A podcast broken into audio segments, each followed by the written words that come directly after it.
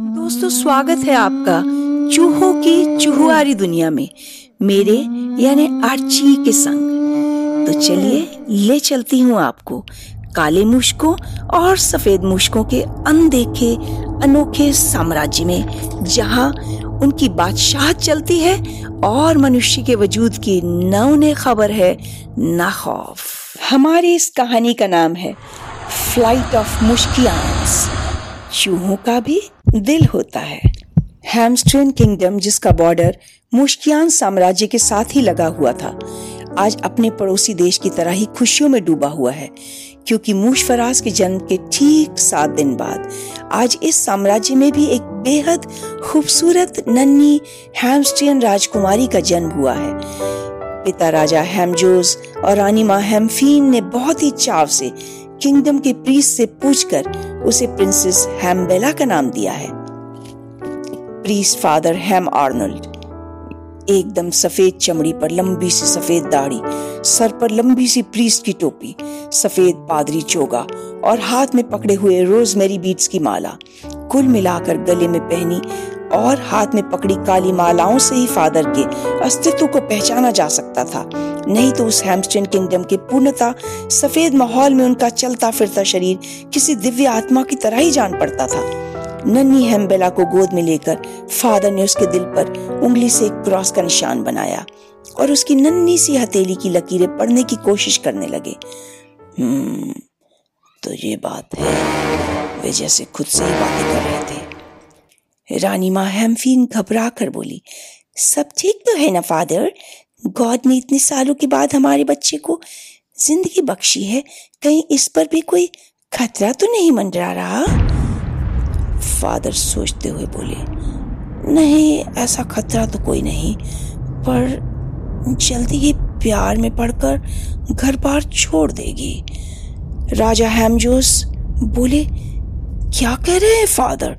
क्या हम सब कुछ छोड़कर चली जाएगी? किसके साथ? कहाँ पर? वे बहुत ही घबरा चुके थे। फादर मुस्कुराकर ठहरे हुए परिपक्व अंदाज में बोले ओ nothing to worry my child एक दिन तो शादी करके सभी डॉटर लोग घर छोड़ देती है तो इसमें हमारी राजकुमारी क्या गलत करेंगी?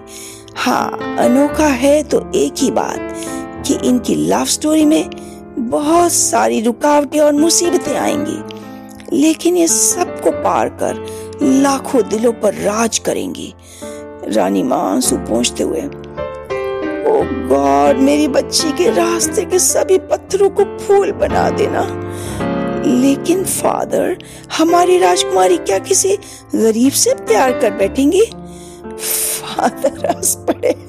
अरे ये किसने कहा तुमसे माय चाइल्ड वो तो इस किंगडम से भी बहुत बड़े किंगडम के राजकुमार को अपना दीवाना बनाएगी। इनफैक्ट उसे चाहने वाला राजकुमार तो जन्म ले चुका है।